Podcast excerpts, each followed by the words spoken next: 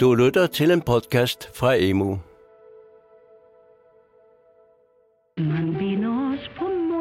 hånd. Den 9. april 1940 blev Danmark besat. tidligere om morgenen, der hørte vi jo flystøj udenfor. Og så ser vi de her fly, der kommer over hustagen. Meget, meget lavt. Jeg var helt bange for, at de kunne tage skorstenen med. Jo ikke? Altså, de var fløj meget lavt. Og det kunne jeg jo ikke lide. Pludselig kunne man se tyske soldater i byerne og tyske køretøjer i landskaberne. Fra dag af blev danskernes hverdag forandret. Men tyskerne tabte krigen, og den 5. maj 1945 blev Danmark befriet, og danskerne var igen et frit folk. Det var tid til en ny begyndelse, og nogle meget vigtige kapitler i nyere tids Danmarks historie blev skrevet i kølvandet på 2. verdenskrig. Efter en besættelse og efter en befrielse. Dette er Befrielsen, en podcastserie om tiden før, under og efter Danmarks befrielse fra Nazi-Tyskland i 1945. Mit navn er Simon Brix. Jeg har sammen med min kollega Mads Christian Hede tilrettelagt og produceret befrielsen for Børne- og Undervisningsministeriet. Og drømmen om frihed bliver aldrig forbi. Dette er den anden episode fra temaet Det nye samfund.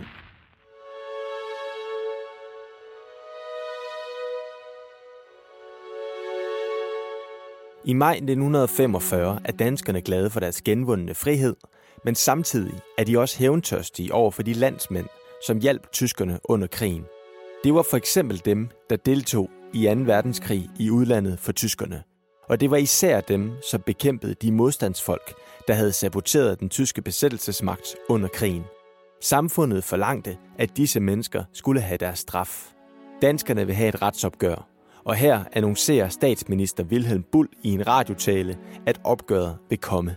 De, der under besættelsen har svigtet det nationale fællesskab, efter lov og dom kan de dreje til ansvar for deres handlinger.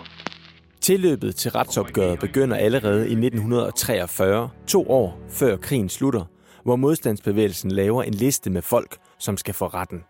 Det fortæller historiker Niels Vium Olesen det er klart, dem man især ønsker dømt, det er dem, som har medvirket til at forfølge modstandsbevægelsen eller forfølge andre danskere, som har tortureret folk. Nogle af dem har jo også begået mor.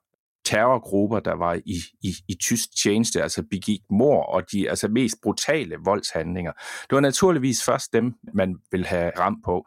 Og så det, man kalder stikker eller angiver, altså folk, der havde meldt modstandsbevægelsen til det tyske politi, Gestapo. Men så kommer vi også længere ned i skalaen. Der var også et krav om, at dem, der var gået i tysk krigstjeneste på Østfronten i Rusland, i Sovjetunionen, at de også blev dømt. Altså de var gået i en fremmed magts tjeneste, som man sagde. Den 5. maj på selve befrielsesdagen går opgøret i gang, og flere tusinde mennesker, mistænkt for at have bedrevet landskadelig virksomhed, bliver fængslet i løbet af få dage. Her er det politiet, som offentligt efterlyser stikker, der kan stilles for retten. Politiet viser også billeder af de eftersøgte. De kan måske leve under falske navne her i landet. Kontormand Søren Kamp, født i København, er 24 år gammel. Har været medlem af Schalburg-korpset og Frikorps Danmark. Den 23. august 1943 deltog han i drabet på redaktør Karl Clemmensen. Da retsopgøret begynder, er der folkekrav om en genindførelse af dødsstraf. Hør selv dette lydklip fra den 20. maj 1945, hvor Frihedsrådet, altså modstandsfolk, holder et folkemøde i Fælledparken med 200.000 tilskuere. Interneringen er en forløbig foranstaltning. Den er sket for at undgå lønsning. Den nye straffelov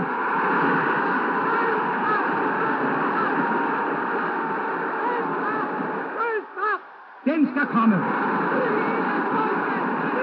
Det er jo svært at forklare, hvordan man i et ellers fredeligt samfund som det danske kan finde på at indføre dødsstraf, efter man faktisk har afskaffet den. Man skal forstå, hvor meget besættelsen var en national ydmygelse også, og den forhindrede folk i at forsvare sig. Ved at slå nogen ihjel, det er jo, det er jo den ultimative handling. Ikke? Ikke? Altså pludselig bringer man sig i en situation, hvor man handler, hvor man i fem år på så mange måder har været ude af stand til at handle. Ikke? Og så skal vi altså forstå også, altså, hvordan krig det radikaliserer folks måder at tænke på. Ikke? Altså det radikaliserer den enkle, men det radikaliserer også samfundet. Ikke? Her en lov mod landsforræderne.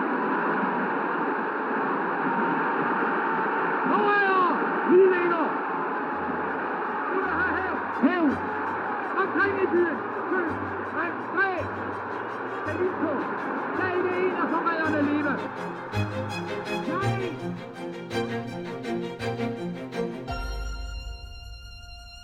Modstandsbevægelsen var dem, der pressede hårdest på for at få et retsopgør, men for politikerne var det også vigtigt.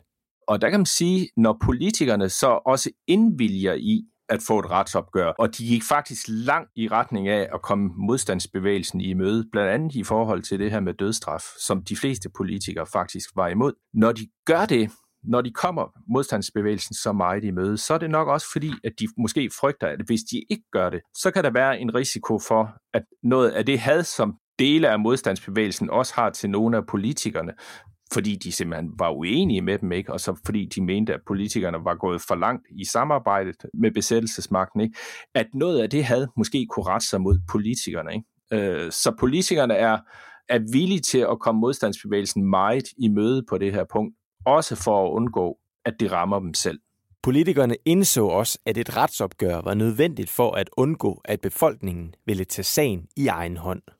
Hvorfor var et retsopgør nødvendigt? Det kan vi prøve at kigge ud i Europa og stille det samme spørgsmål. Og der kan man se i de situationer, hvor der ikke kommer noget retsopgør, eller hvor det ikke bliver annonceret, at det kommer snart, så griber folk til deres egen retfærdighed. Det man kunne se i Frankrig, det er, at der blev omkring 10.000 mennesker myrdet i dagene lige efter Frankrigs befrielse. Øh, men det fik man jo at vide i Danmark, hvordan det var gået her. Ikke? Altså, og det blev jo også en påmindelse om, at hvis vi ikke får lavet et retsopgør, så vil folk selv tage retten i deres egen hold, og så vil det ikke blive efter ret og dom, øh, men så vil det blive fuldstændig tilfældigt. Danskerne griber dog til selvtægt i den moralske fordømmelse af de såkaldte tyskertøser. Inden selve retsopgøret mod de anklagede går i gang i retssalene, foregår der nemlig også et opgør på gaden. De bliver ikke dømt for noget, øh, medmindre de jo havde angivet modstandsfolk eller lignende. Men de blev ikke dømt for blot at have været kæreste med en tysk soldat. Men de mistede jo mange af dem i hvert fald, altså deres ære og almindelige anseelse i samfundet, ikke? Altså fordi de var nogle af dem, der blev øh, forfulgt af det, man kan kalde det uformelle retsopgør, altså det retsopgør, som ikke foregik ved de formelle domstole, men som foregik i gaderne. Selvom tyskertøserne, eller feltmadrasserne, som de også blev kaldt, trods alt ikke bliver straffet for at have kastet deres kærlighed på en tysker, så er det faktisk 5% af befolkningen, der mener, at tyskertøserne bør få en dødstraf for deres gerninger. Det fortæller en tidligere modstandsmand Gunnar Dyrbær her i en ældre tv-dokumentar. Der blev lavet en Gallup-undersøgelse der i løbet af juni eller juli eller sådan noget, hvor man spurgte folk, hvad de syntes, at folk skulle have straffet. Og der var for eksempel 5 procent, 5 procent, så kan du gange det op med Danmarks befolkning, det bliver jo noget i retning af 50.000 mennesker, de synes, at feltmadrasserne skulle henrettes. Så siger hvad er det for noget, ikke? Du kan slå op i de gamle papirer, ikke? Altså, man, man, folk, almindelige mennesker, de var indstillet på nogle enormt hårde straffe. Værnemager var der i hvert fald masser, der ville have henrettet os. Men man, man kan ikke rigtig forstå det. Og, og, og, men sådan var stemningen øh, ude hos almindelige mennesker. Det kunne ikke gå hårdt nok til.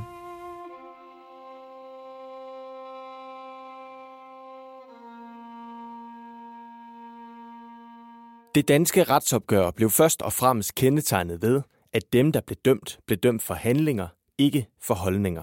Det danske retsopgør gjorde sig faktisk umage med at være demokratisk i den forstand, at man kunne ikke dømme holdninger. Altså man kunne ikke dømme folk for at have ment det forkerte. Det var kun handlinger, man ville dømme folk for. Oprindeligt var det modstandsbevægelsens ønske, at danske politikere, der havde samarbejdet med tyskerne under besættelsen, også skulle dømmes for deres gerninger. Det vil sige politikere fra det nazistiske parti i Danmark, DNSAP, men også politikere fra Socialdemokratiet, Venstre og Konservative, det var jo dem, som havde besluttet, at Danmark skulle samarbejde med tyskerne i stedet for at bekæmpe dem. Men ikke alle modstandsbevægelsens ønsker gik i opfyldelse. De fleste politikere gik fri. Det samme gjorde de ledende kræfter fra de fleste store danske virksomheder, der havde tjent masser af penge ved at producere lufthavne, bunker og fødevarer til tyskerne under krigen. Men der var også mange, som fik deres straf. De fleste blev dømt for at have været i tysk krigstjeneste i udlandet. Men der var også rigtig mange forfølgere af modstandsfolk, der blev dømt. Det var stikkere, som havde angivet landsmænd for en pose penge, og folk fra terrorgrupper eller medlemmer af tyskvenlige grupperinger som Schalburg-korpset og Hippokorpset. De fik hårde straffe. Nogen blev dømt til døden. Folk fra det hemmelige tyske politi Gestapo blev også dømt.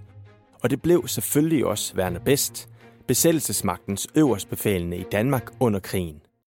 Best blev dømt til døden, men dommen blev omstødt til en fængselsdom. Og så var der også 1100 danskere, som blev dømt for økonomisk samarbejde med tyskerne.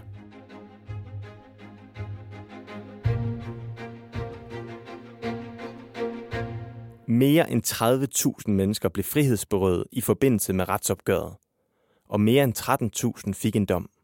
46 danskere blev henrettet, men faktisk var der mere end dobbelt så mange, som fik en dødsstraf i byretten, for som tiden gik, forsvandt samfundets trang til hævn. Dommene blev mildere, og mange blev benådet eller løsladt fra fængslet. Jo længere tiden går efter 5. maj 1945, jo mildere bliver straffene. Det er jo simpelthen fordi, at hævntørsten den på en eller anden måde dør ud. Ikke? Det er ikke nødvendigvis en hævntørst hos det enkelte individ, den enkelte dommer eller den enkelte anklager, øh, men det er simpelthen hævntørsten i samfundet, stemningen i samfundet, ikke? altså går i retning af mindre hævntørst. Den sidste henrettelse finder sted den 20. juli 1950, og i 56 bliver de sidste af de fanger, der afsoner livsvejet fængsel, løsladt. Og dermed er retsopgøret afsluttet. Man skal huske på, når man i dag ser tilbage på retsopgøret, på den måde samfundet krævede hævn over dem, som man mente havde svigtet fædrelandet, at det var en anden tid dengang. Samfundet var i oprørstilstand, og mange handlede i deres følelsers vold. Noget af det, som står tilbage, er genindførelsen af dødsstraf med tilbagevirkende kraft. At et folketing på kort tid kan blive enige om at genindføre dødsstraf, og at straffen kan gives for tidligere handlinger, er en meget markant politisk beslutning. Her er det en ukendt politiker, der taler fra Folketingsstolen i 1945. Min betænkelighed er rettet mod den omstændighed, at vi stik imod de retsprincipper, hvor i vi hidtil har følt os fast forankret, nu giver en sådan lovgivning tilbagevirkende kraft. Det er ikke af hensyn til forbryderne, men af hensyn til historiens dom over os, at jeg har haft mine betænkeligheder.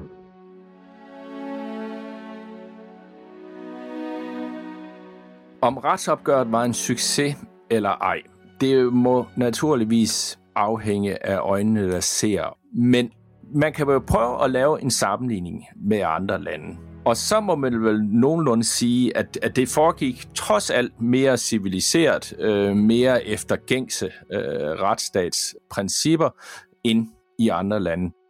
Man undgik næsten altså den virkelig grove sådan selvtægt, altså jeg mener med hævnmor. Der var nogle øh, få øh, eksempler, men det var, det var meget få. Altså, så i den forstand kan man jo godt sige, at, at det var en succes. Men det er jo også meget nemt at finde alle de fejl i det. Ikke? Der er øh, mangel på lighed for loven, der er dødstraf med tilbagevirkende kraft. Det er jo altså meget voldsomt retspolitisk tiltag, må man sige. Ikke? Og det betyder jo altså, at det er rengøringskonen, der har vasket uniformer for, for det tyske militær, der, der dømmes, mens den store industridirektør i en entreprenørvirksomhed, der har bygget bunkers ude på vestkysten, slipper fri. Og der kan man sige, den lille dame, altså udover det jo nogle gange er de små, der rammes øh, hårdest, og de store bedre kan forsvare sig, har flere ressourcer til at forsvare sig. Men der er jo også det ved det, at nu er der jo ikke behov for længere at vaske så mange uniformer. Man, man fik lidt afløb for sin øh, hævngærighed og kunne øh, sende hende i, i fængsel, mens øh, entreprenøren Han var jo direktør for en stor dansk virksomhed med en masse ansatte i en tid, hvor man skulle have genopbygget Danmark, så skulle, var det måske ikke ham, man skulle genere. Ikke? Altså, det, der, der er helt tydeligt sådan nogle, nogle ting på spil i øh, retsopgør.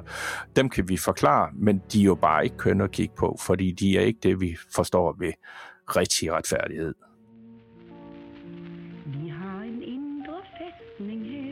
Dette var den anden af fire episoder fra temaet Det nye samfund.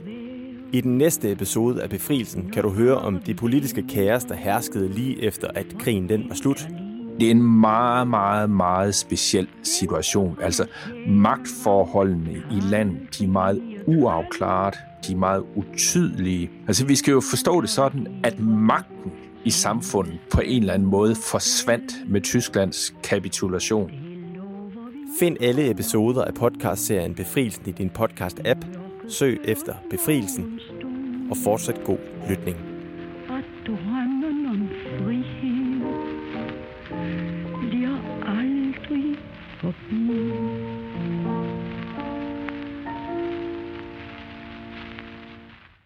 I denne episode har vi brugt klip fra DR, TV2 og Frihedsmuseets båndarkiv. Du har lyttet til en podcast fra Emu. Find mere viden på emu.dk.